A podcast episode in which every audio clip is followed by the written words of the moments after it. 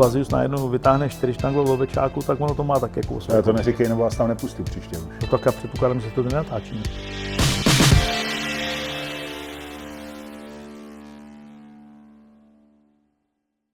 Přátelé, kamarádi, eh, vítám vás u dalších motoplků. Eh, Jmenuji se Vítě Ryšavý, jsem z firmy Geneze a tyhle ty motoplky jsou cirka, myslím, takové 3 a 24, úplně přesně nevím. Nicméně budou určitě zajímavý, protože je tady člověk, který, po kterým jste hodně volali. Možná ne ani po tomhle konkrétním člověku, jako o to, po tom tématu, o kterým se budeme bavit, a to je Dakar. Dakar na motorkách, Dakar organizačně, Dakar zázemím, prostě jaký je Dakar doopravdy. No a to nám přišel povídat eh, Robert Blazius, který je vlastně manažerem, vlastně jak on říká, je nástěnkářem českého týmu MRG. Na tričku má napsáno Motor Racing Group. Group. Děkuju, Roberte. Děkuju. Ahoj. Ahoj. Rád, vidím, rád tě vidím tady Děkuju. u nás.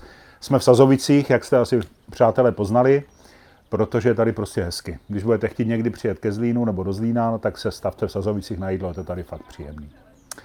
Roberte, díky, že jsi přijel za náma. Eh, Je na cestě domů po velkém náročném soustředění a 15-hodinové cestě, takže kdyby během toho rozhovoru usnul, my to asi vystřihneme, ale možná necháme, to ještě nevím, tak to berte v potaz. Prostě je unavený, ale je plný energie na druhou stranu. Stále. Budeme si povídat.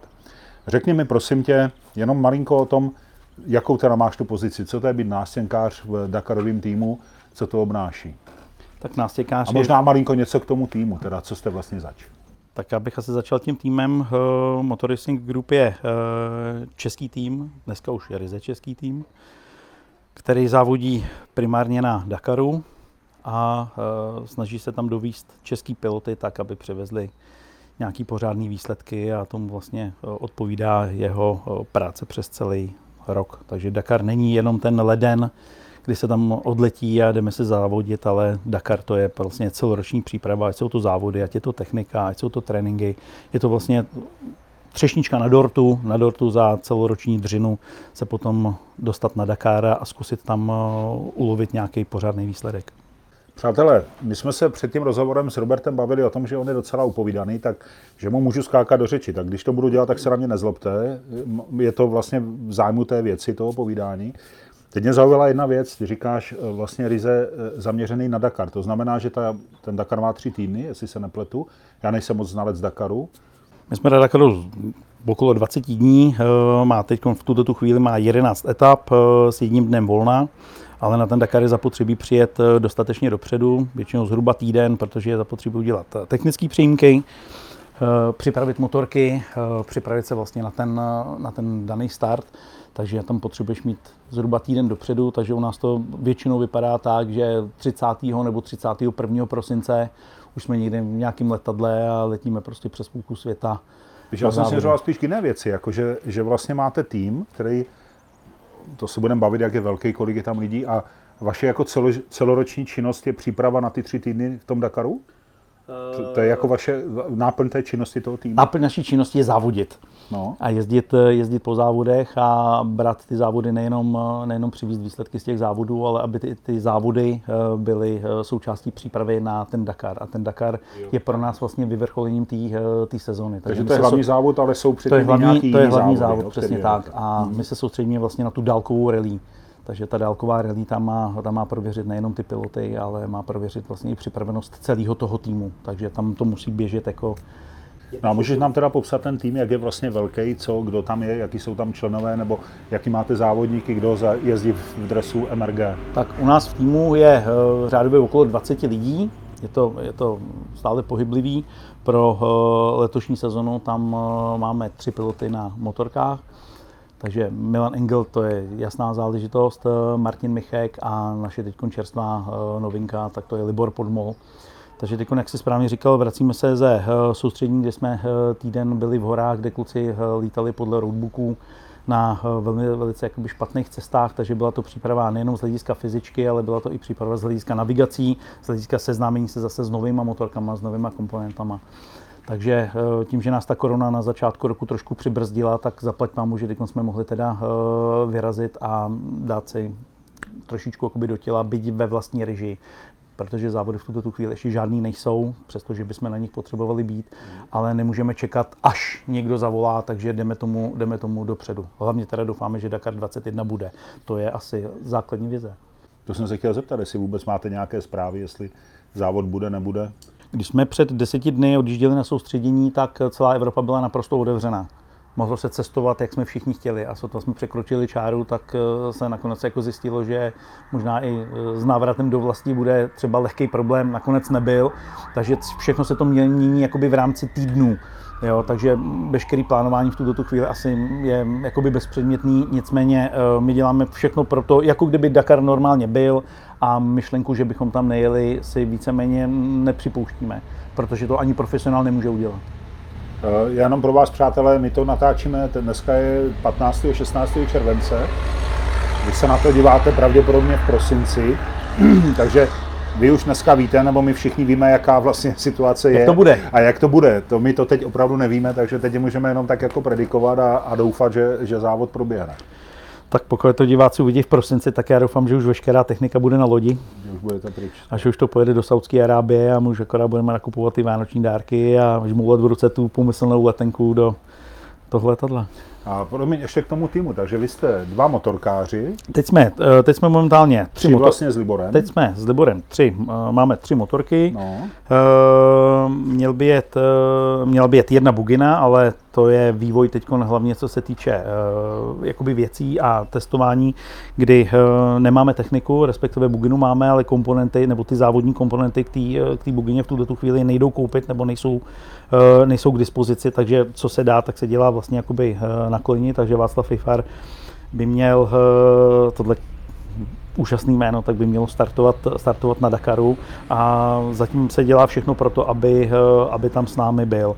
Samozřejmě koketují se ještě další myšlenky o tom, jestli nepojede, eh, nepojede ještě další čtyřkolka, ale to je zase v tuto tu chvíli s otazníkem, ale navíc na přihlášení do této kategorie máme stále ještě čas, zatímco motorkáři už jsou, při, eh, jsou přihlášení.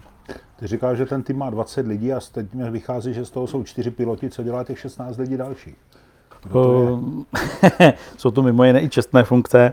Uh, ne, ti dva, ten vlastní tým jako takový má, dejme tomu, okolo 12-13 lidí, okolo 20 nás je na tom, eh, na tom Dakaru.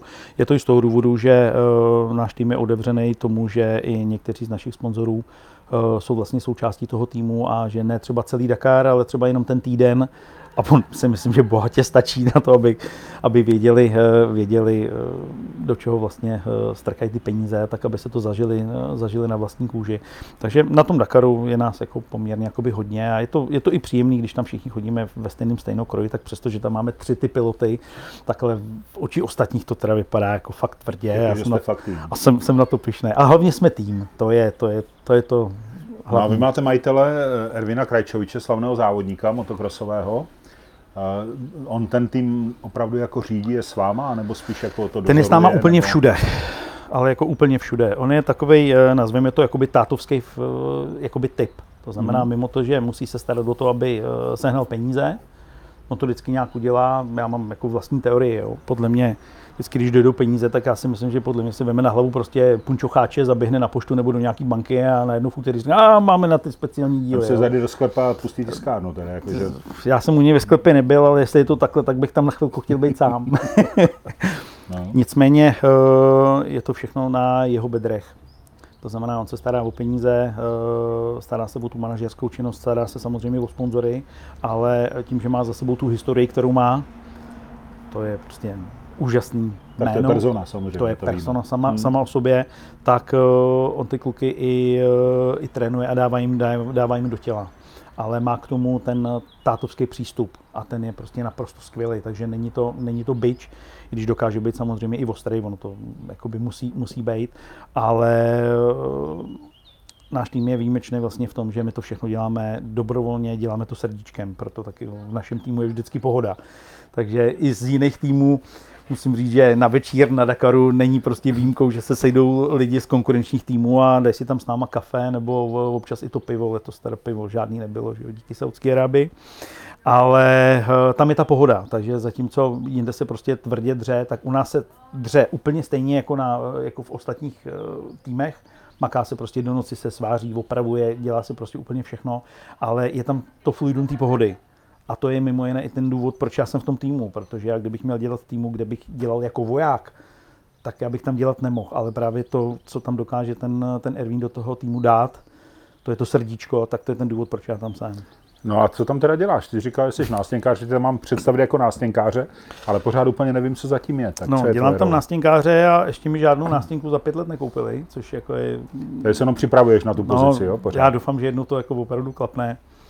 Dělám všechno, co je zapotřebí. Já mám na starosti bivak jako takový. To znamená přesuny, eh, přesuny eh, jednotlivých doprovodných aut z bivaku do bivaku, eh, tak, aby se ten bivak postavil. To znamená, aby jsme byli na tom správném místě, aby se udělali podlahy, postavily se stany, udělalo se veškerý zázemí, rozvedla se elektrika, vzduch, připravili náhradní díly. A když to všechno dobře klapne, tak aby to všechno bylo připravené ještě dřív, než dorazej piloti z cíle, protože není tam čas na prodlevu. Pokud se jedná jenom o standardní údržbu té motorky, tak eh, je to relativně sranda. Jo, respektive ty mechaniky, eh, kterými v týmu máme, tak to jsou mechanické špičky. To nevím ani co, nedokážu si představit, že bychom měli někoho jiného. Já jsem vlastně na naše mechaniky neuvěřitelně pišnej, protože jim se podívat na ruce, to je radost. Mm-hmm. To je, tam, tam prostě tam dechá ta těžká profesionalita, protože ty kluci to mají v ruce denně. To je krásný vidět. Uh, horší to je potom, když je motorka poškozená třeba z nějakého pádu a my víme, že prostě někdo z pilotů měl, měl pád, ale uh, ten mechanik do poslední chvíle neví, co ho čeká. Neví, jestli to bude rám, motor, kivka a ty mechanici ty se tam jakoby kolikrát mm, šáhnou na dno. Oni jsou pod obrovským tlakem. On má jasně danou časovou výseč, On prostě ví, že ráno 4.30 je budíček a ten motocykl musí být, eh, musí být prostě hotový, připravený na ten závod. A nikdo se ho neptá, jestli je unavený, nebo jestli chce jíst, nebo, nebo něco. Ale ty kluci to mají v té hlavě jako srovnaný tak, že Oni mají jak závodní koně, takový ty pomyslný klapky na očích a ve chvíli, kdy tam prostě dostanou ten stroj, tak prostě jedou. Tak ono s tím asi do toho jdou, že, že tohle to čeká, vlastně to je to asi, co je na tom i baví, ne? Ten, ten adrenalin trošičku a tady ten tlak a ono, ono, ten stres. Ono slovo baví bych spíš asi jako by skloňoval, až ve chvíli, kdy se z toho Dakaru vrátíme. Jo? Protože v průběhu toho, eh, toho závodu, eh, i když jsou, jsou dny, kdy tam je, kdy tam je volnějc, tak eh, ten tlak tam samozřejmě je. Je to spíš to čekání na toho pilota. Takže my samozřejmě ty, ty jezdce vidíme online, online tak, jak oni jedou a projíždějí těma průjezdníma vodama tak dokud projíždějí, tak je to všechno dobrý, ale ve chvíli, kdy všichni projíždějí a najednou prostě jedno z těch startovních čísel jakoby stojí, tak víme, že je nějaký problém. Může být jakýkoliv. A v tu chvíli začíná začíná ti to v hlavě jakoby šrotovat a říkáš si, co se tam vlastně jako, co se tam stalo, jo? došel mu benzín, nebo jenom upad, nebo jo. A kdy se to dovíš, co se stalo? Až se vrátí do cíle? Až se vrátí, nebo no. Tam není nějaká průběžná informace třeba od pořadatele? Uh, některé, nebo... některé informace jsou, ale víceméně jakoby je to v tom cíli. Takže uh-huh. třeba na letošním Dakaru nejsledovanější video dne, asi jsi to možná viděl, uh, bylo, když Milan Engel prostě přišel o zadní pneumatiku a skoro 80 km projel pouští a projel velice jakoby kamenitou cestou a on projel na samotném rávku. Mm-hmm. Já bych na tom rávku se nerozjel tady ani na té na trávě a on furt jel víceméně jakoby v závodním módu a bylo to, měl to vlastně nastavený tak, že kdyby ten cíl byl o 15 km dál, tak už by to nedal ani ten ráfek. Jo. On přijel s vylámanýma drátama, ale přesto prostě, když už se to stalo, eh, když už se to stalo, tak eh, tam nezůstane a nezůstane tam brečet a řekne si, jo, přišel jsem o gumu, tak příští rok znova. Ne, prostě on na tu, on na tu motorku prostě sedne a jede dál. To samý uh, Michek, Myšák náš, jo. Uh, já s oblibou uh, lidem ukazuju uh, jeho nehodu, kterou měl v poušti, kdy uh, on upad, já kdybych tam takhle upadl, tak by mě zdvihali půl hodiny a by, asi bych se nejdřív vybrečil mámě a pak bych chtěl prodat motorku. A on upad ve vteřině stál na nohou, eh, v tu chvíli zdvihal tu motorku a když jsme to počítali, tak on 12 vteřin po pádu už seděl na nastartovaném motocyklu a za jízdy si rovnal kryt, eh, jo, ten báster na, tý, mm. na, těch, na těch řídítkách a už to dělal za jízdy. Tam je vidět ta profesionalita toho závodníka. Jo. Stát se to komukoliv jinému nezávodníkovi, takže stát se to mně, tak já budu přemýšlet nad tím, co mě bolí, co mám zlomenýho a, jo, a začal bych tam panikařit. A on nad ničím nepřemýšlel. On tak prostě on ve, v nějakým to svým módu, že jo, Přesně, on ve 12 vteřinách sednul na, na motocykl a, hmm. a opětně prostě jel a nestrácel ani vteřinu. A to je, to je něco, co je pro mě, nechci říct, že nepochopitelný, ale je tam vidět ta tvrdá profesionalita. A to mě těší, že potom můžu já, byť tím, že dělám toho nástěnkáře v úzovkách, tak uh, jsem potom pišnej na to, že můžu mít takovýhle lidi, uh, lidi v týmu a že se o ně můžu postarat. Robert, ještě bych se vrátil k tomu Dakaru, se určitě dostaneme, ale mě by zajímala ještě ta příprava. Uh, rozumím tomu správně, možná se budu ptát jako hloupě, ale rozumím tomu správně, že ti kluci, ti vaši závodníci jsou profesionální závodníci, kteří se vlastně vy je máte jakoby v úvazku a ten váš tým je jejich zaměstnavatel a oni celý rok jezdí pro vás, ať už tréninky nebo závody a vyvrcholení toho roku je ten, je ten Dakar? Nebo? Je, to, je to jejich práce. Je to jejich práce, jsou to všechno profesionální závodníci, takže uh, není to jako to bývalo dřív, že uh, fotbalisti přes den chodil do práce a Jasně. dělal tam u soustruhu a večer hrál za nějaký, za nějaký tým a vyhráli, vyhráli mistrák. Takhle už to, uh, takhle už to dneska Nefunguje. A ti mechanici, to je, tak oni jsou ve stejném režimu, taky jsou to vlastně vaši zaměstnanci? Uh, u mechaniků, uh, u mechaniků to funguje, u mechaniků to funguje. Uh, jinak uh, u těch závodníků, ty si jezdí svoje závody, svoje závody v průběhu, v průběhu toho roku, závody, které jezdí uh, vyloženě jakoby s náma, plus závody, které si chtějí jet svý, plus naše soustředění a tréninky. Ty tréninky jdou v podstatě dělat víceméně jenom v Africe, to znamená, dneska se bavíme Maroko, uh, Maroko a Tunis.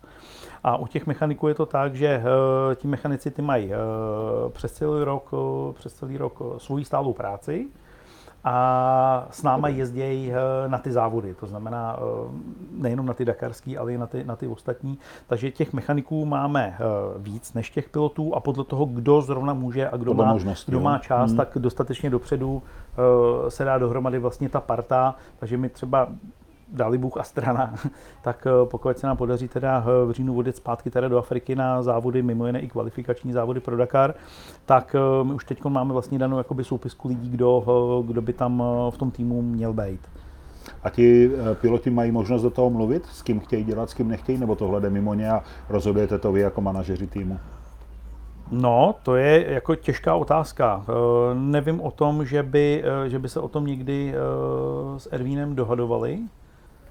Nemyslím si to. Mm-hmm. Nemyslím si to. Eh, v každém případě eh, třeba eh, spojení Milan Engel a Pavel Bartuněk, to je, to jsou, to je strašně moc let, co oni spolu dělají. Jo? A tam je, tam je naprosto perfektní důvěra jo, mezi, Milanem, mezi Milanem a Pavlem kdy uh, Milan vlastně přijede, uh, přijede z toho cíle, přijede do toho bivaku a on mu rovnou řekne, hele, tohle se mi nezdá, jo, je, je moc jakoby uskákaná, myslím si, že cítím jako vibrace, vibrace do řídítek a ty kluci už si toho zase nemusí tolik říkat, jo, prostě nemusí to rozvíjet.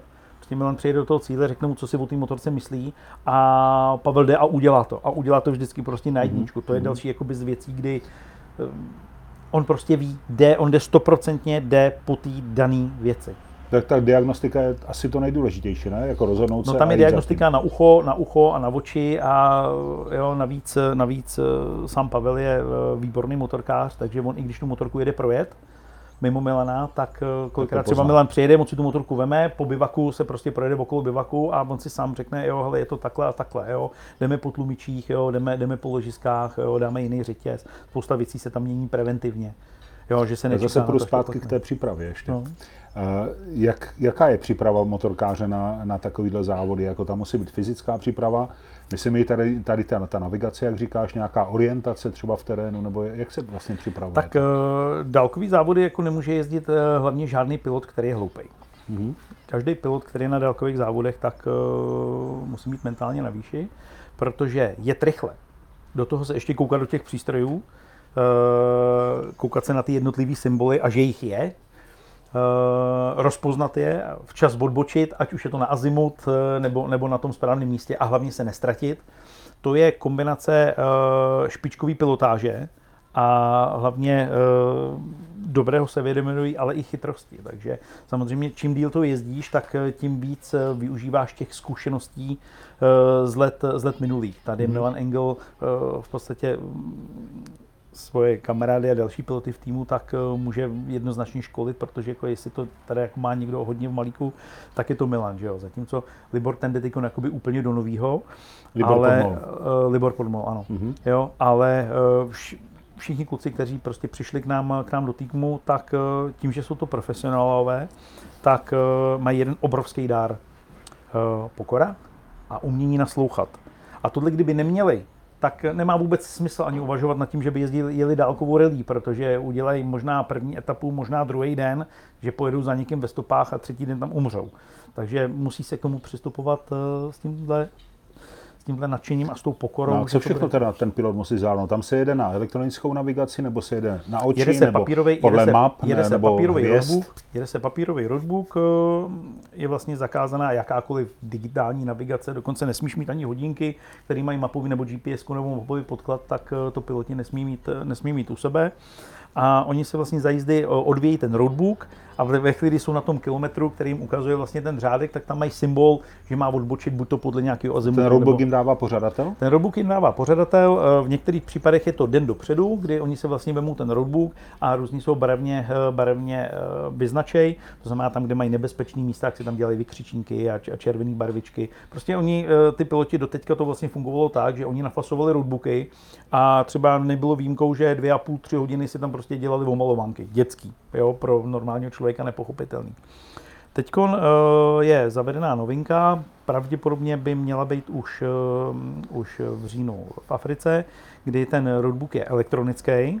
To znamená, je to úplně ten samý princip, akorát, že to by už se nevodví, elektricky se ti nevodví prostě 20 pás metrů papíru, dlouhá, vlastně. dlouhý pás papíru, tapeta, hmm. ale zobrazuje se ti to všechno elektronicky a vlastně to by se tam zobrazují jednotlivá políčka. Výhodou na slunci je to teda perfektně čitelný, my už jsme viděli nějaký, nějaký záběry. Věc druhá bude, jak hodně se to dá, anebo třeba nedá ovlivnit, protože doteďka na Dakaru fungovaly takzvaný mapmeni u těch největších, největších týmů, kdy oni měli vlastně ten dopředu roadbook a ten roadbook oni přepsali a, a podle satelitních snímků vlastně těm pilotům upravili, upravili tu dráhu uh, jiným způsobem. No, takže pro mě něco, co by prostě být nemělo, nemělo, ten pilot by měl, všichni by, všem by se mělo měřit stejným metrem. Takže pro na letošním Dakaru to bylo tak, že se rozdávali uh, některé roadbooky 10 minut před startem, což je tak akorát často jako navinout do té krabice, nalepit to tam a, a jakoby vystartovat. To je podle mě správně, aby se všem měřilo stejným metrem. A ne vždycky tomu tak bývá. A jak ten pilot se potom rozhoduje, když teda, já si to představuji asi naivně, jedu, jedu co nejrychleji, že jo, jsem někde v Dunách, vidím prd vlevo i vpravo. Ano. A jak já teďka se rozhodu, jestli máme doleva, doprava, buď mám nějaký stopy a můžu jít podle stop, jestli jim věřím, a nebo podle slunce, nebo, nebo podle mapy, nebo podle čeho, protože nemám orientační body žádný kolem sebe, nevidím. Je to vždycky udělané tak, aby nějaký orientační tam bod tam byl, to znamená buď to, aby to byl vrchol Duny, nebo aby to byla řeka, nebo, nebo mostek přes řeku, hmm. nebo aby to byla, já nevím, drn, drn z nějaký trávy, vrak starého auta. Jo, takže vždycky nějaký ten bod, je tam nějaký markant, aby, aby byl poznat. Ale hlavně je to o tom, že ten pilot ve chvíli, kdy projde vlastně tím bodem, tak na tom IKU, což je vlastně nahoře velikánský jakoby display, tak jemu se tam odpočítávají ty kilometry. To znamená, on ví, že ve chvíli, kdy přijde do toho bodu a má tam třeba, nevím, azimut 170, tak vlastně ten motocykl stočí na ten azimut 170 a má ho jet třeba 2,54 km. A tam se bavíme o desítím, jako 10 metrů už je, už je měřitelných. Mm-hmm. No a on vlastně jede, jede dokovat, nemá na, tom, na tom poměrovém měření těch 2,54. A tomu musí sedět s celkovými kilometrama i s těma, i s těma kilometrama poměrovými od, od bodu k bodu. No a pokud se někde ztratí, tak se musí vrátit na to poslední místo, který identifikoval jako správný. Ale co vím jakoby od našich jezdců, tak vždycky je nejlepší používat vlastní hlavu. Jako spousta stop je, je jako fajn, ale nic to neznamená, protože uh, i ten závod, který tam je namotaný, tak může být namotaný po cestách, kde jezdí jakoby... Jako veřejná doprava. No, jakoby, úplně jo. veřejná ne, ale může tam prostě občas projet auto. Hmm. A to tě může zmást, takže já si myslím, že největší síla je uh, použít svůj vlastní mozek a, a nejvíc jsou to prostě ty zkušenosti. Nevím, jak to zvládá, já to vůbec nechápu. Já když jsem na motorce, tak já jsem rád, že se držím řídítek a navíc mám motorku, která nezatáčí a sama padá k zemi, gravitace, to je můj největší problém. No je to pro mě to a teď oni jdou, oni jdou prostě hroznou palici, ale jako pro mě nesmyslnou palici. A do toho prostě stačí ještě, ještě koukat, stačí to odvíjet, stačí nulovat a ještě stačí ty motorku nasměrovat tím směrem, který má být. Pro mě nepochopitelné. Já se, se vrátím k té přípravě. Jo? No. Takže vlastně t, e, bavili jsme se, tohle se musí učit. Jo. Jo. jo tady tyhle ty věci se musí To jde jenom učit. najezdit, to jinak nejde, to se No a nemůžeš mi naučit domů. nějaká ta přesně. fyzická příprava, technická příprava, to je co? Fyzická naprosto jasná. Uh, Máte nějakého kondičního trenéra v týmu třeba, který se o to stará? Není to týmový, ale každý, každý z těch pilotů má svýho. Má svýho trenéra, který se stará o jeho kondici, stará se o jeho, o jeho výživu. Hmm. A je to celoroční příprava. To znamená, to tady nejde prostě si v září říct nebo v říjnu začnu jezdit na kole a začnu běhat. Takhle to, takhle to jakoby není. Neřeknu ti, který ročník, ale nechci se mílit. eh, Zrovna Milan je fakt jako vypracovaný, to je, to je hora svalů. A když skončil Dakar, tak měl 7 kg dole na svalech. Hmm. Tím jsem řekl v podstatě úplně všechno o náročnosti. To není tak, jako že on si tam sedne a i když bude mít zkušenosti, že si to nějak odsedí a za 7 hodin je v cíli. Prostě on tam dře jako kůň. To je, to je, to je Tak ono, neskutečný. si, si to já myslím správně, tak ono jde asi k tomu přistupovat obojím způsobem. Buď jdeš závodit, anebo se jdeš svést. Ne? Jsou tam určitě piloti, kteří to dojezdí, jakože mají hlavní cíl přijet do cíle. My to máme, my to máme v názvu. Motor Racing Group. Jasně. Tam je to daný. My jsme tým, který je závodní, až budeme, až budeme Ale tým, říkám to správně, ne? Že jsou tam i piloti tohoto Ano, typu, ano, kteří to ano. prostě jedou za, jedu za si, svoje jedu si, peníze. jedu a si, jedu si, projet. eh, jí- svíst bych neřekl. Pro mě každý, kdo dojede Dakar, jakkoliv, každý, kdo ho do, dojede, tak má přede mnou obrovskou úctu a pokoru, protože já jsem se s ničím náročnějším, já teda osobně, nesetkal. Mhm. Ale pravdou je, že eh, je to rozdělený na, na piloty, který eh, chtějí toho beduína, chtějí si vyzkoušet tu, tu cílovou rampu. Je to jejich třeba jeden, jeden jakoby z životních cílů, ale eh, ono je to potom i vidět, jo? protože eh, většinou to bývá jednou a dost. Bylo tam spousta lidí, kteří to prostě dojeli, přivezli si domů tu sošku a řekli, jo, hele, byl jsem tam, udělal jsem si nějaký, nějaký zářez a další, další rok už se ho tam neviděl. Mhm. Ale drtivá většina těch, těch jezdců, procentuálně bych ti to asi jakoby nevyjádřil, ale eh, za ty leta, co já tam s nimi jezdím, to jsou furt ty, ty samý ksichty. Prostě ve chvíli, kdy je to jednou pohltí, jsou tam ty rychlokvašky, ale když to jednou někoho vcucne, já nejsem závodník a taky mě to vcuclo, tak Je to návykový, jo? ten je, no, je to silně návykový. Já se zvrátím té přípravě, jo? Už po třetí nebo po čtvrté, jenom tak hlásím, ale jako nevadí. Prosím tě, takže zodpovědnost je na jezdcích, jo, za tu fyzickou přípravu. Nikdo je neskouší, nikdo je nehlídá, prostě je, jsou to profesionálové, Oni takže nemusí mají projít žádnýma, žádnýma z, jakoby testama, že někde uběhnou jako voják, že někde uběhne třeba 5 kilometrů s plným batovem. To je, Je to, to na je, to je na každém. No a ještě technika. to nejde. Co motorky? Jak, jak vybíráte motorky? Podle čeho? Nebo jak, jak, jaký vlastně máte motorky, na čem jezdíte a podle čeho to děláte? Vy jste soukromý tým, to znamená, počítám, že spolupracujete s továrnou, nebo spolupracujete? O to kupujete někde v showroomech, nebo jak, jak to je vlastně? Jsou to všechno speciály. My máme uh, KTM 450 Rally replika, uh, teď tam máme i Husqvarny, nicméně jestli Husqvarna nebo KTM je úplně jedno, to je pouze jakoby jiný brand, jinak to jsou úplně jakoby jedny a ty samý, uh, jedny a ty samý komponenty, takže je to, je to v podstatě jedno. Uh, od fabriky nemáme nic, co si tam nekoupíme, všechno si musíš prostě zaplatit, uh, zaplatit ze svýho.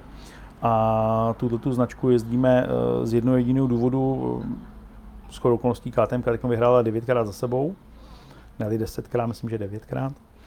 A ona má i svoji technickou podporu eh, na tom Dakaru tím, že oni tam mají svůj plný kamion součástek. To znamená, Mhm. ty když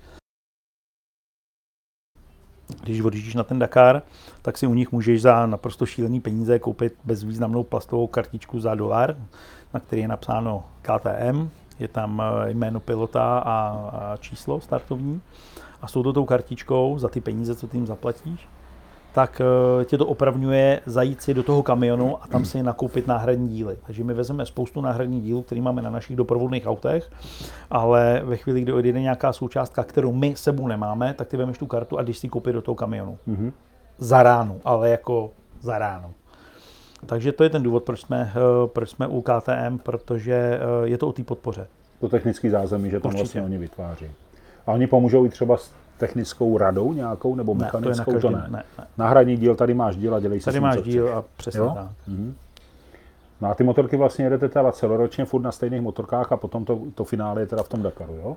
Eh, S tím, že ještě kluci mají, kluci mají ještě tréninkové motorky, třeba endurový, Mhm. jo, to znamená, oni potřebují najezdit obrovskou porci, eh, porci kilometrů, jo, takže eh, a hlavně potřebují to najezdit na dálkách, potřebují to najezdit v písku, takže pro nás třeba i tohle soustředění bylo, bylo perfektní, kdy ty kluci tam fakt jako dostávali, dostávali za uši a bylo to náročné prostě jak fyzicky, tak na navigaci, samozřejmě, že se tam i postráceli, ale to je přesně, eh, přesně to, ta, ta chyba tě vždycky posune o to číslo dál, aby si příště, příště neudělal, ale furt platí pravidlo, že musíš toho co nejvíc natrénovat, jak se říká, lehko, eh, těžko na cvičišti, lehko na bojišti. A tady to, pat, tady to vlastně platí dvojnásob. A nepřipravený člověk na Dakaru nemá co dělat.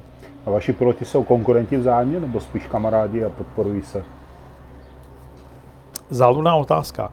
Uh, můj dojem, jak to je ve skutečnosti, nevím. To bych musel být s nima někde, jako že bych odposlouchával ve sprše nebo, mm-hmm. uh, nebo v kamionu nebo, nebo někde, ale uh, určitě se vzájemně respektují. Myslím si, že tam je velká, uh, velká míra jakoby kamarádství.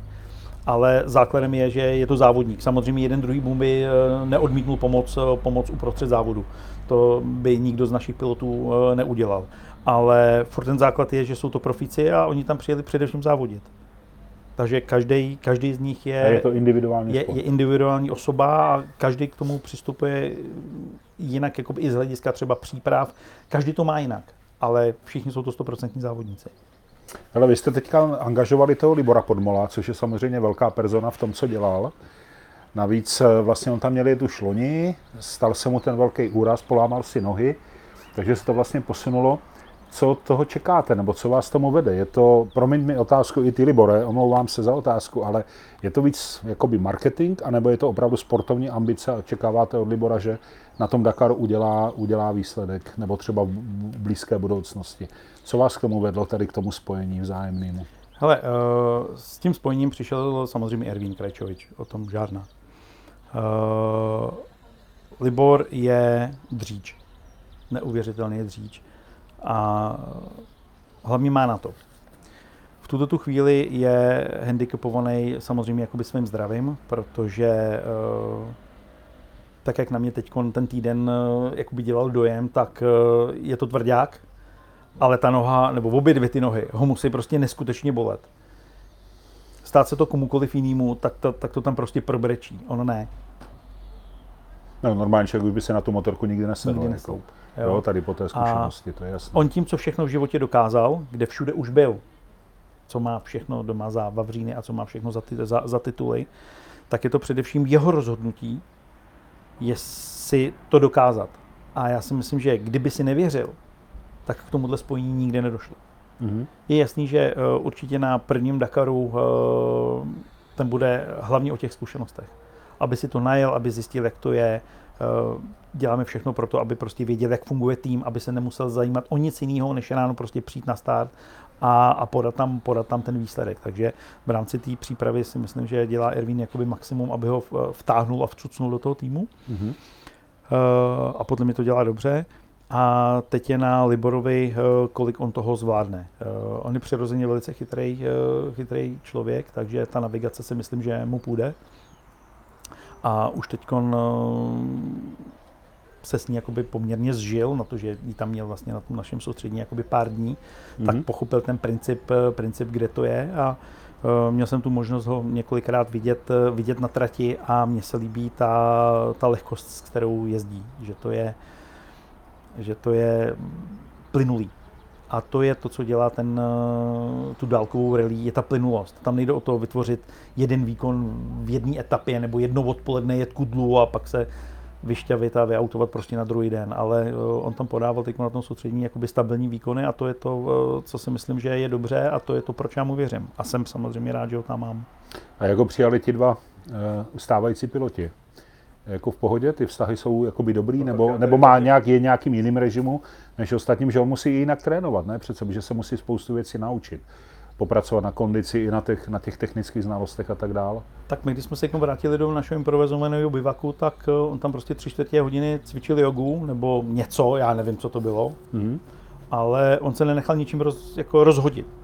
On si šel prostě protáhnout tělo, šel se dát nějakým způsobem prostě dohromady a uh, svým způsobem by nemusel. Nikdo ho neviděl, nikdo ho nesledoval, ne, nebyly na něj žádné kamery, nikdo vlastně ani nevěděl, nevěděl že, tam někde, že tam někde je. A přesto on, on se prostě vrátil, vrátil, dal si nějaký jídlo, vysprchoval se, vzal si prostě kus nějaký deky nebo ručníkou a šel tam prostě tři čtvrtě hodiny cvičit nějakou pro mě úplně nesmyslnou sestavu. Abych to tam s klukama prostě prokecal, dal bych si pivo a bavil bych se o zážitkách. On ne. No možná proto ty nejseš ten mistr světa, že? Jako No to samozřejmě, v tom ale já taky rozdíl. takový ambice jako nemám. No ne, já mám zkušenost, nebo zkušenost, má to vypozorovaný, že lidi, kteří opravdu hodně dokázali, tak jsou, tak jsou velmi ukáznění a velmi, velmi Disciplinovaní. disciplinovaní a přísní sami na sebe. Ano, tak to je Jo, přesně Libor. tak to je, tak to tak si myslím, že tak je, jsem ho já, ten Libor je takový. tak já jsem ho tam teďkom poznal. Jo. Takže máte od něho očekávání, že do budoucna by to mohla být jako trefa do černého a i nějaký dobrý výsledek by z toho mohl Já vypadnout? si myslím, že i ve svém ve svém soukromém životě nebo i pracovním životě, když eh, takovouhle vizi mít nebudeš, tak to přeci nebudeš dělat. Hmm. Když tomu nebudeš věřit, tak nepůjdeš do takového rizika, který stojí prostě tolik nervů, tolik času, tolik peněz, mimo jiné. Jo, takže když tomu nebudeš věřit, tak do toho nepůjdeš. Takže kdyby tomu, kdyby tomu vedení týmu nevěřilo, tak do toho nepůjde. Mhm. Tak držím palce, vám i Liborovi. No. No a řekni mi, kolik takováhle sranda, promiň mi ten výraz, stojí? Kolik, kolik je rozpočet Dakarového týmu a teď myslím jakoby celoročně, protože vlastně ten Dakar je jenom ta třešinka na dortu, jak si sám říkal, a teď to prostě stojí nějaký peníze. Lidi to zcela jistě bude zajímat a mě taky jako v jakém řádu se aspoň pohybuje, nechci tady prostě vyučtování, ale ať mám představu, co vlastně musíte sehnat, abyste mohli tohleto dělat. No já to naštěstí schánět nemusím. Říkal, že to dělá Ervin vlastně, ne? tohle, Povětšinou. tohle dělá Ervín, takže mi to teoreticky jakoby může být jedno, ale určitě by se za to dali postavit dva hezký rodinný domky. A Možná, pilot- te, možná teda bez zahrady a bez plotu. Jo. Když jsem si tady povídal s Kajou Abrahamem nebo, nebo Lukášem Konfejlem, tak vždycky říkali, a asi to tak v tomhle světě chodí, že vlastně ti piloti sami za, mají za úkol přinést, dostávají nějaký peníze, ano. kromě těch úplných špiček. U vás je to podobný? Ano. I ten Libor třeba Podmol musel přinést s sebou nějakého sponzora nebo prostě Určitě. nějaký peníze. Bez toho No. to nejde. To je, to je tak drahý sport, že uh, mimo jiné tou devizou je, že on tam musí prostě přinést nějaký peníze. Jaký, kde je veme, to už, to už je na něm, ale uh, zpravidla to je, jsou samozřejmě peníze jakoby sponzorský. Takže za, každým, eh, za každou takovouhle eh, ikonou jezdeckou, jako máme třeba my teď současně v týmu, tak eh, jsou jejich sponzoři a oni je musí přitáhnout do toho týmu. Protože jinak to nemůže fungovat. To jsou Jo, to, co, to, co si běžný člověk jakoby myslí, že to stojí, tak nad tím úplně žasne. A když mu potom těm lidem řekneme, že částka souhlasí, akorát je v eurech, tak v tu chvíli veškerá strana jde úplně stranou. To tak prostě je. Eh, Přátelé, kamarádi, eh, posloucháte Motoplky s naším hostem Robertem Laziusem. Já jsem Vítěz Ryšavý z firmy Geneze a eh, dovíme se dál něco nového o Dakaru. Pojďme pokračovat v tom našem povídání. Eh, Prosím tě, když teda ty peníze seženete, je tam, říkal jsi, nějaká kvalifikace, vy teďka se vám může třeba stát, že pojedete na kvalifikační závody a nekvalifikujete se do toho Dakaru, že byste ho třeba nemohli jet? Tam je, eh, tam je eh, několik jakoby proměnných. To znamená, základem, základem vždycky bylo odjet eh, pro nás nejbližší závod, závod v Africe a tam se musel prostě dojít do určitého času nebo do určitého místa. A samozřejmě není to o tom, že i kdyby měl teď někdo 20 milionů a řekl, že prostě bude startovat Dakar 21, tak to vůbec nic neznamená. Ta organizace ASO, francouzská, která vlastně vy- vyhodnocuje, kdo, na, kdo tam startovat bude a nebude, tak eh, ty tam vlastně dokládáš historii toho jezdce. To znamená, oni se, oni se podívají, oni se podívají, kde startoval, jak dlouho, kolik mu je, s jakýma výsledkama, s jakýma výsledkama a je tam vlastně i takováhle jakoby proměna, která to hodnotí, která to hodnotí, takže musí za tebou v každém případě jakoby stát nějaký výsledky. Kdyby, říkám, kdyby teď tady byly jenom peníze a ty si řekl, budu rok trénovat a jedu na Dakar, tak ty peníze vůbec nic v tuto tu chvíli neznamenají, Mhm. mm-hmm. bez, Mhm. mm-hmm. bez tvých předchozích výsledků. A je to dobře, protože uh, Dakar za nejtěžší závod světa, uh, tak tam prostě můžou být opravdu jenom ti nejlepší. Ale já třeba jako hobík se tam můžu přihlásit a jestli to tak jako, jako v rámci toho závodu, nebo to ne? Eh, Existuje tam kategorie, která se jmenuje uh, malé moto, teď se to jmenuje motul, ale to po každý, po každý jinak, neřekl jsem to teď úplně přesně. To jsou u mě motomasochisti.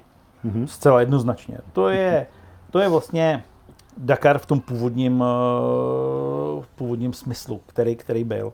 Takže zatímco naši piloti tam honí vteřiny a stojí za nima tým, vybavený tým, technikou, mechanikama, zázemím, tak tohle jsou kluci, kteří tam jedou úplně na vlastní pěst.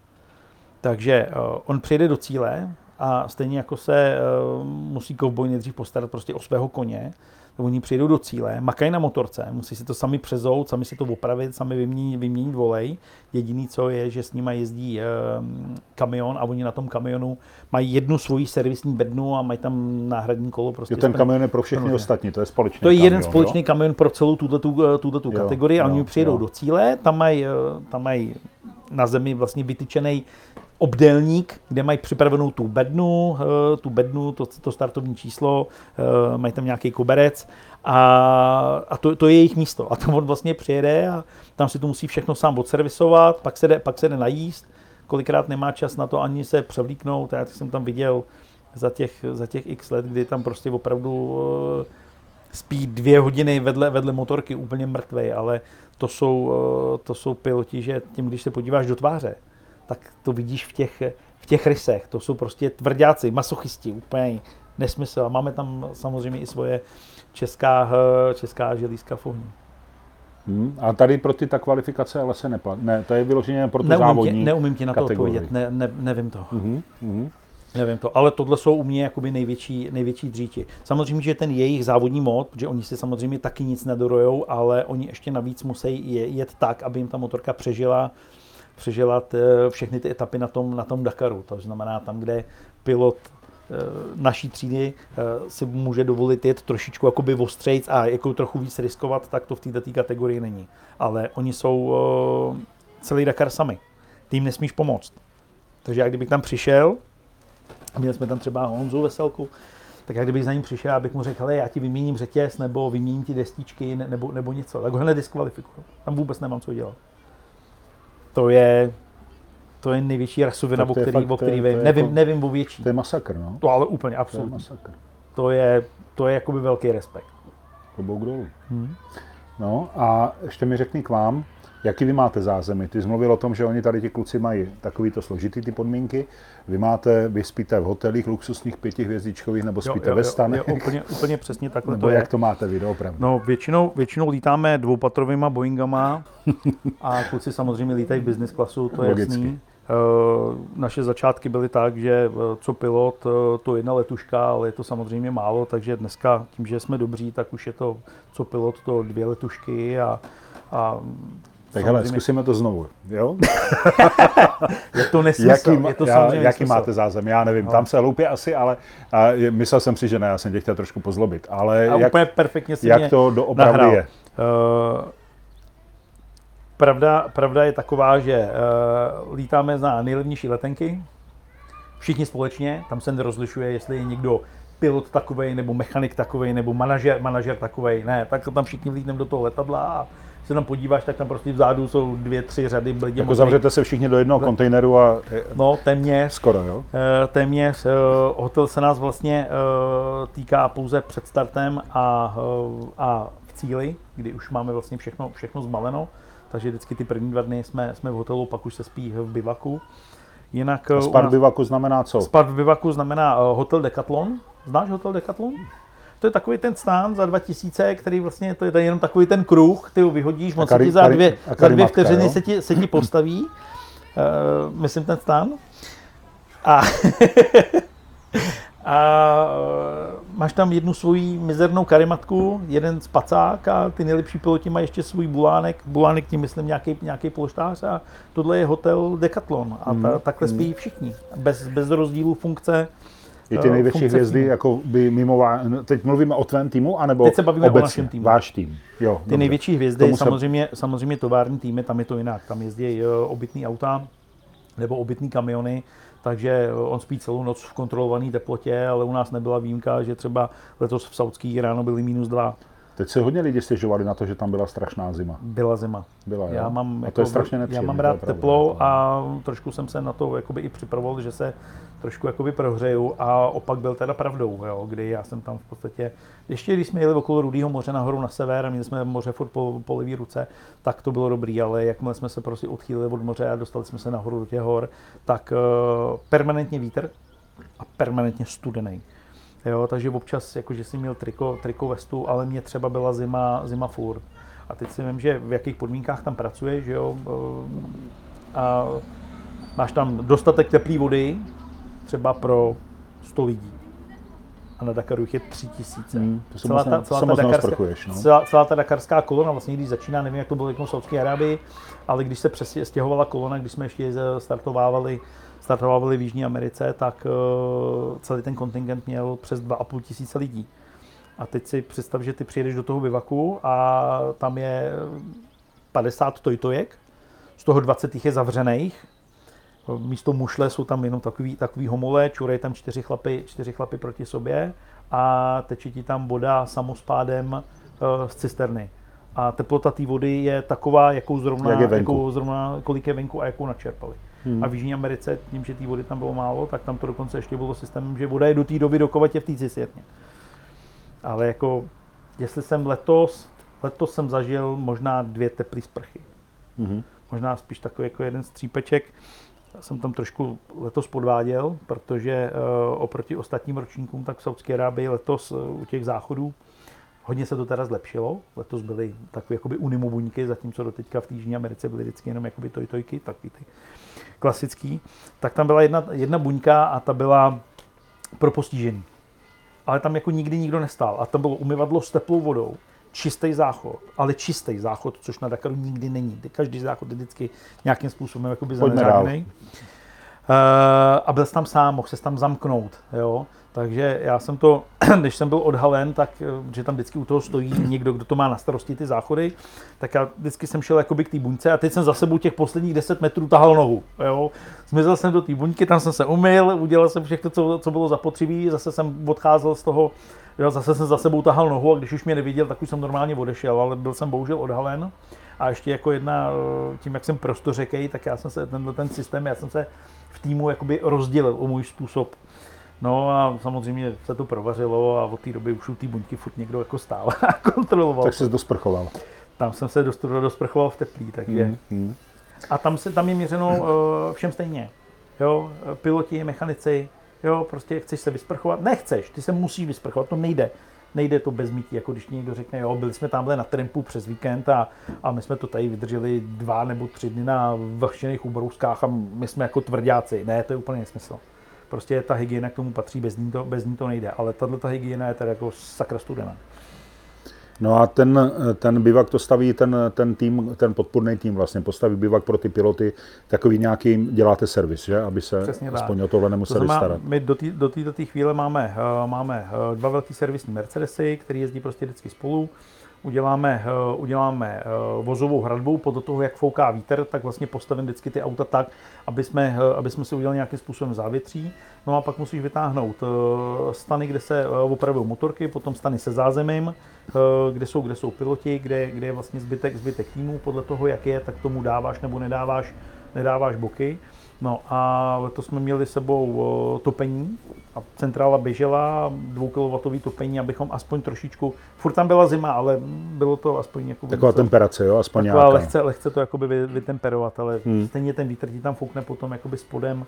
Letošek, teda musím říct, že je za mě moc ne. Mně se líbilo v té Jižní Americe, protože uh, tam jsme začínali u moře, nulová nadmořská výška a pak jsme najednou šup a byli jsme v Bolívii a byli jsme v pěti kilometrech. Jo, jako pitomci jsme tam žvejkali koku a motala se ti hlava, ale bylo to, bylo to barevný, bylo to plný mávajících lidí. Jo, Tady to- nebyli lidi letos, že to, když, vůbec? to, když potom prázdné přijedeš úplně. třeba do La Paz a my jsme závěrečných, já nevím, asi 15 km jeli dvě a půl hodiny a tam byly desetitisíce lidí. A ty vytáhneš ruku z vokínka a každý si chce s tebou plácnout a ty tam troubíš a blikáš a ty lidi jsou toho plní. To byl můj jeden z největších zážitků, který já jsem vůbec na Dakaru měl. A to byla ta podpora, eh, podpora toho, toho místního obyvatelstva, kdy oni to žijou s tebou. To, je, to, je, to tě ne, neskutečně nabíjí. Ale letošní start v Gidě normálně na tom startu je 10 tisíc fanoušků. Prostě úplně plný, málo kdo se tam dostane, je to pompézní.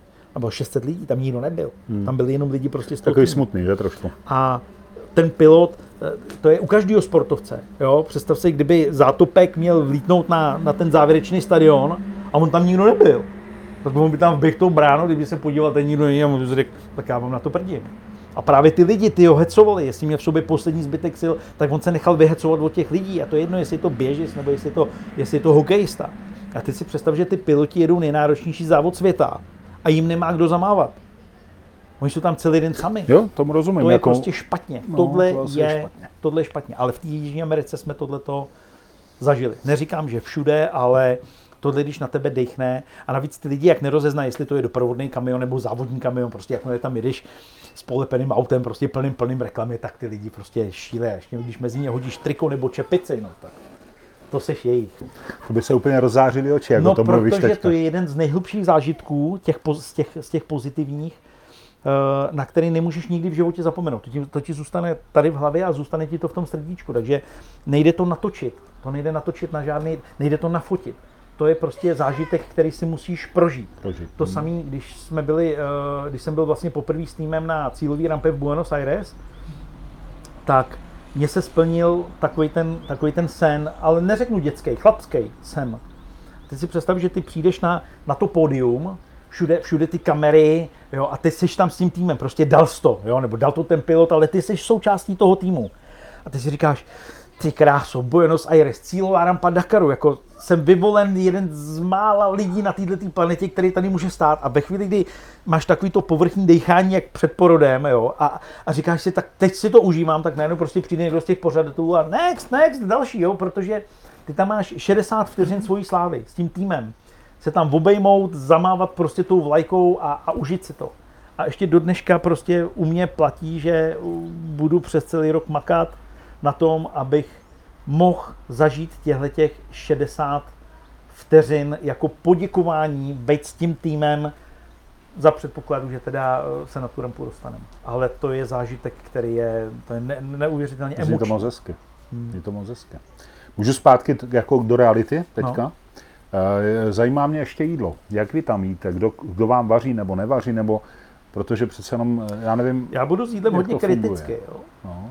Nebo je tam nějaký centrální catering? Ano, nebo... přesně tak. Uh, já teď řeknu, jaký je rozdíl mezi uh, Jižní Amerikou a teď momentálně tou Saudskou Arábií, kde to je podepsaný vlastně ty závody na pět let.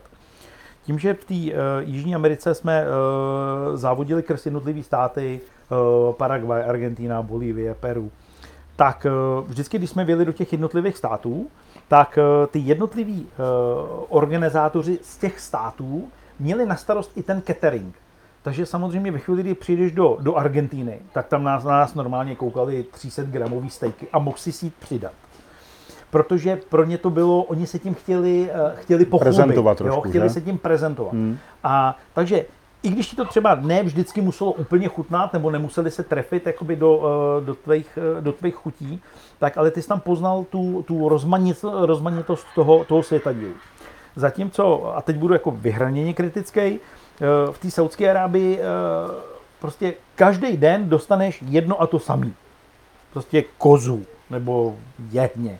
Jo, ani jedno z toho nemusím, ale tím, že oni tam jakoby nic jiného nejedí, tak pro mě to bylo jednotvárný. Takže já jsem všechno prostě zprasil nějakým tabaskem, nebo pepřem, nebo prostě udělal jsem z toho, udělal jsem z toho nějakou Jak to teplou oživil, jak hmotu, kdyby, jo? nějakou teplou hmotu, kterou jsem tam s klukama snět. Hmm. Mimo jiné, když se tam jdeš najíst, tak jdeš zase s tím týmem.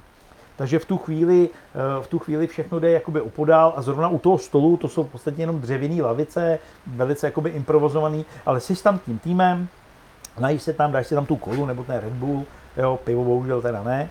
Uh, a je to taková, taková, taková chvilka odpočinku. Jo? Dokonce i ten odchod na to jídlo se tam plánuje. Jo? Kluci, hele, za půl hodiny prostě jakoby půjdem a, a ten tým je tam v tu chvíli jakoby celý pohromadě. Je to, je to takový jakoby i přátelský posezení. Byť třeba na 20 Tak je to minut, stmelující, ne? Určitě. ale je to, ale je to stmelující. Hmm. No a uh, pak samozřejmě je to o tom, že uh, vždycky v tom, v tom nákladáku, v tom doprovodném autě máš něco dobrýho.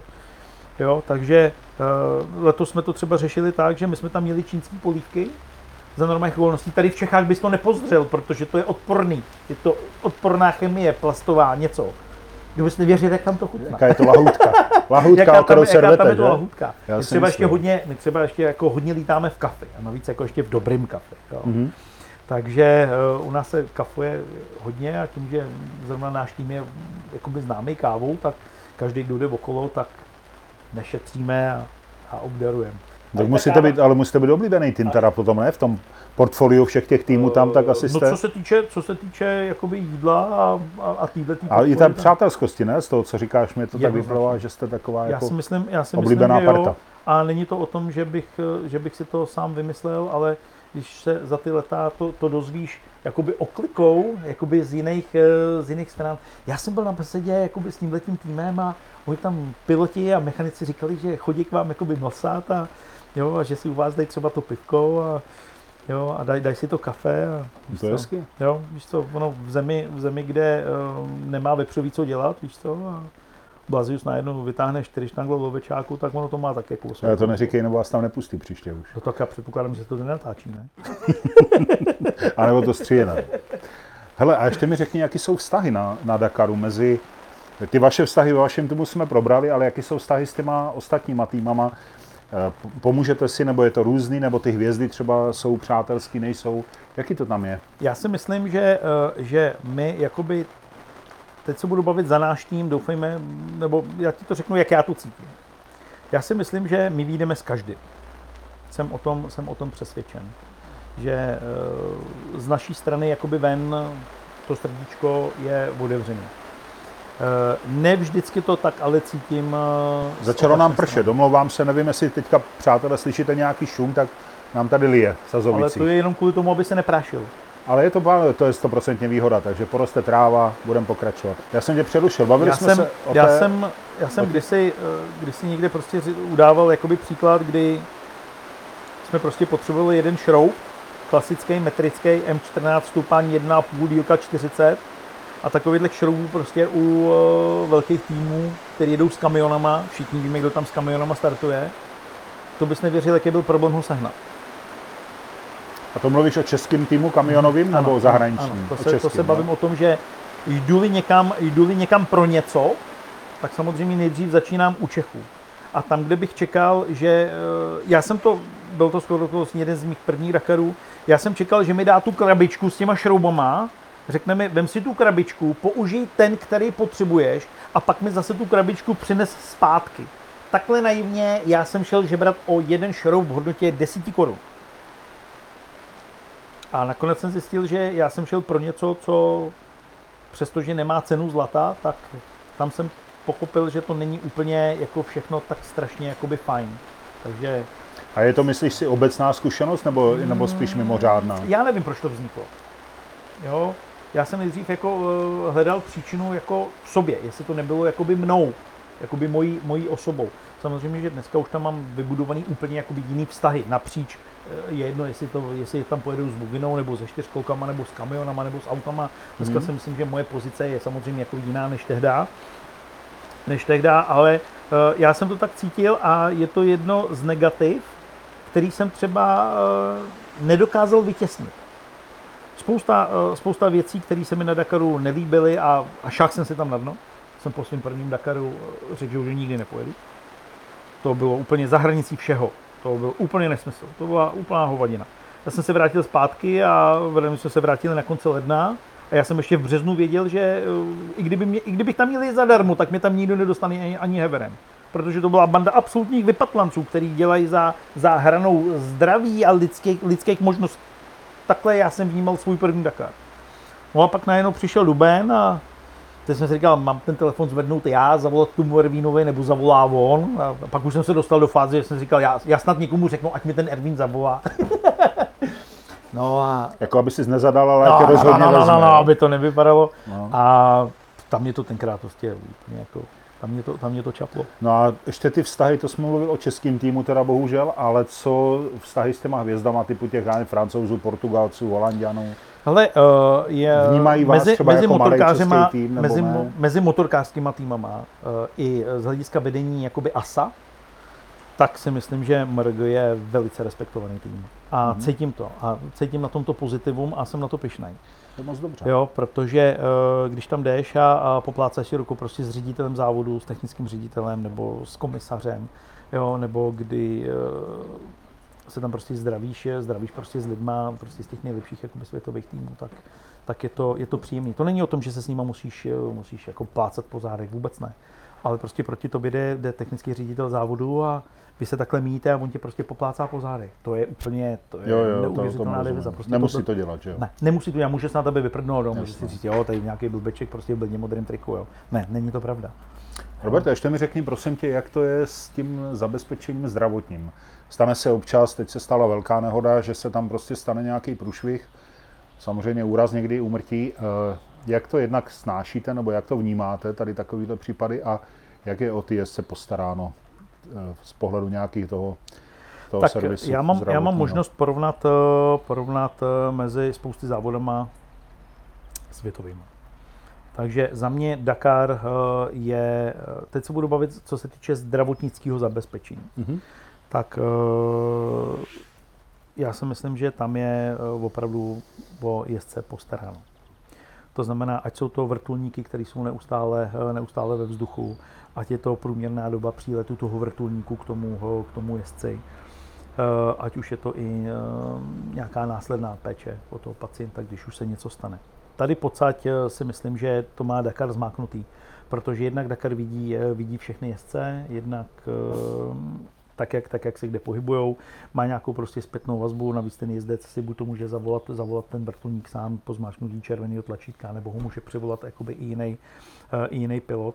Takže tady já tu, tu rychlost a, a to veškeré to, to zdravotní zabezpečení, ať už je to i, i medical, který je uprostřed toho, eh, toho bivaku, tak eh, něco ti je, ve chvíli, kdy tam máš co dělat, to znamená, jinak se do bivaku nedostaneš, že jo, máš nějakou tu svoji pásku nebo, nebo nějaký ten čip, tak aniž by se tě kdokoliv na cokoliv ptal, tak prostě přijdeš tam a řekneš mu, hej, jo, hele, já jsem se tady říznul, šup, zašiju ti tady, dej ti tři stahy, jo, kašlu, je mi blbě, jo, jo, tak dostaneš prostě nějaký, nějaký prášek, máš hnuto ze zádama, jo, tak tě tam napraví. Je tam, je tam improvizovaný eh, jako malý, malý operační sál, jo, a funguje ve dne v noci. To prostě, mm-hmm. to, takhle já to vnímám a sám jsem to musel i jakoby vyhledat, vyhledat tuhle tu pomoc, takže za mě, za mě tohle je perfektní. Letos jsem měl, eh, spousta lidí to ví, ale většina lidí eh, vnímá jednou umrtí. Ve finále ty umrtí letos byly dvě a tady vzpomenu eh, slova Ondřeje Klimčová kamaráda, který nedávno řekl, že pořadatelé letošního Dakaru mají na rukou krev. Neznám jiná slova, které by to dokázali vystihnout lépe, než to, co řekl Ondra. Tím, že, eh, tím, že byl, byly ty trati navržený tak, jak byly navržený, tak prostě tam se to vyloženě říkalo o to, že se stane takovýhle nějaký průšvih. A i když je to nejde, nejnáročnější závod světa, i když ty eh, profesionální jezdci tam jdou s tím, že se to může stát, jdou tam s tím, že si můžou zlomit ruku, že můžou být do smrti na vozejku. To asi nějak v hlavě jako mají. Tak ale smrt na Dakar nepatří. To už je, to už je hladina, kam ten Dakar nesmí jít. Proto si myslím, že i eh, letošní opatření, které jsou, nebo opatření, které nám teď chodí, které budeme aplikovat, aplikovat v lednu, eh, budou takového charakteru, aby se už nic takového neopakovalo. Vy třeba to, že na celý závod budeme mít pouze 6 zadních pneumatik. Takhle jsme přezouvali motocykly každý den. Takže jednak, eh, jednak je to o tom, že eh, zcela jednoznačně se pojede celý Dakar na písku a bude tam prostě minimum, minimum kamenitých, eh, kamenitých cest. Tím neříkám, že se nemůžeš zrakvit na písku, ale ta šance, že si na písku uděláš něco jako extra závažného, je výrazně menší, než když prostě ve 150 km rychlosti opouštíš uh, motocykl rovnou do skály. To je prostě Hmm, jako jasná záležitost. To samé budou pro lednový Dakar povinný airbagový vesty. Akorát, že oni ti řeknou, že budou airbagový vesty, ale nepřišly žádný prováděcí předpisy. Jestli budou spouštěný na základě nějakého G-senzoru, nebo jestli to kluci budou mít na trhačku, co se stane ve chvíli, kdy nevinně upadneš na zem, jenom to nezvládneš, upadneš a pff, ona ti foukne, fouk, eh, foukne vesta. Na odpálí Než tam dáš, no. ne, jo, odpálí se ti ta patrona, jo, a kolik máš mít náhradních patron? Dvě, Jasně, tři, jo, takže někdo něco řekl, že to takhle bude, Jo, ale nejsou k tomu žádný prováděcí předpisy. A zase, jak už bývá u těch francouzů, řeknu to samozřejmě na poslední chvíli. Jo, a to tak bude. A potom jako týme, eh, týme starých se. Jo, a taková eh, jako hrozně jednoduchá eh, jakoby otázka, já jsem se to zeptal Ervína, on pokrčil ramena a říkám, dobrý, tak budu mít airbagový vesty. To znamená, že ten dres a tu bundu budou mít přes tu airbagovou vestu? Nebo ten airbag bude přes jejich barvy, přes Tak jejich záleží na tom principu, jestli bude trhací nebo bude, nebo bude gyroskopická, že jo, to je jasné. Ale ty týmy se na tohle potřebují připravit teď, Logicky, no. Ale ne v říjnu. Jo, Promiň, protože myslím jsem- si, že my, my poslední týden v listopadu máme, máme, eh, máme všechno eh, na lodi. Tam už jako, tam si můžeš pár nějakých posledních věcí, které nemáš, tak něco málo si prostě můžeš vzít, můžeš vzít do letadla. Jo, ale určitě No, si trošku letadla... potrénovat, že jo, na, na, nacvičit si to vůbec ten, ten, tu praxi. Jo, budeš to bude, jo, pár vest prostě budeme muset odpálit, aby kluci prostě věděli, eh, věděli jak Jo. to bude. Na to se moc těším, no. Eh, Mě za, zaujala ta tvoje, trošku zarazila ta poznámka, že byly dvě úmrtí, nerozumím tomu úplně. No, uh, jedno umrtí, že jo, bylo, uh, to byl Konkálveš, No, tak uh, to bylo hned. Uh, vlastně následující den, že jo, se zrušila etapa, takže byl, byl den volná. A druhý, nevzpomenu se na jméno, ale uh, ten to měl v podstatě spočítaný už jakoby na Dakaru. Takže ten Hmm, měl, ten měl, nevěděl. těžkou, ten měl těžkou nehodu a bohužel tam to ASO vlastně taky motorka, jo? taky motorka a tam se ASO zachovalo tak, jak se zachovalo i v některých jakoby minulých ročnících, kdy uh, ve chvíli, kdy umřeš v závodě, tak oni řeknou úmrtí na Dakaru. Ale ve chvíli, kdy neumřeš v závodě, ale oni tě vemou do vrtule, převezou tě do nemocnice a ty zemřeš až v té nemocnici, tak oni to řeknou buď to až po tom závodě, ale nebo to vůbec nezapočítají do té statistiky, což je křivárna prostě první třídy. A že se to stalo. To, je No. ta, to jsme se dostali do smutné věci, No, kterou no, pojďme, nechtěl. ještě mě zajímá jedna věc. Já občas vidím ty, ty záběry v televizi a ty tam jdou ty, uh, jakoby ty tři hlavní kategorie, že osobní auta, pak jsou to ka- kamiony a, a motorky. Co z toho je nejhorší podle tebe? Jako? Že já třeba, Motorka. když vidím ten kamion, jak tam jezdí a jak tam jsou jak na moři, že jo, vlastně takhle nahoru dolů, tak myslím, že musím poblití kompletně furt v kuse. To si neumím ani představit. Zase ta motorka, to je, to je extrém, jako, to je naprostá hrůza, podle mého soudu. Ale ani v tom osobáku to není moc velká prča. Tak co je takový jako z toho Ale pohodlný jako nejtěžší? není. Já jsem v tom neseděl, takže Nemáš zkušenost. já jako ti nemůžu říct, jako co, je, co je nejhorší. Jo? Ale vzhledem k tomu, že nějaký pátek už držím jako řídítka v ruce, tak já když vidím prostě, co tam předvádí ty motorky a co předvádí ostatní, nehledě na to, že uh, nějaký terénní auta už jsem řídil a něco taky asi jako mám, tak uh, podle mě ty motorky jsou úplně ten největší brutus. Jako za mě jednoznačně. To, že lítá v kamionu jo, a, je mu tam blbě, jo, dobrý. Ale uh, on je takhle širokých, v takhle širokých pětibudových pásech, něčeho se nějak může při, přidržet, i když jsou tam tři, tak prostě okolo něj je prostě jakoby mraky trubek a pokud se nestane úplně jakoby fatální dopravní nehoda, tak jsou jakoby relativně v bezpečí. Jo. Uh, čtyřkolky nejedou zas až takový jak- jakoby, jakoby extrém, aby se jim něco stalo. Bugina to je hezký, ale jsou to hračky, je to relativně, relativně dostupný, dostupný závodní, eh, závodní vercajk, ale ve chvíli, kdy opouštíš motorku, tak je vždycky zle. Mhm.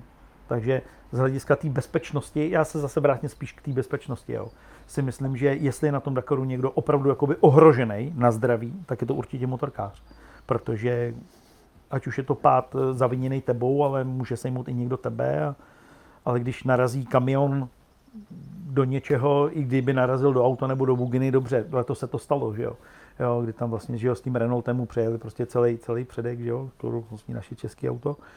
Jo, takhle kluci to makali prostě celou noc, ale ráno, ráno vyjeli, že jo, dobrý, stalo se to, ale, ale nestalo se nikomu nic na zdraví.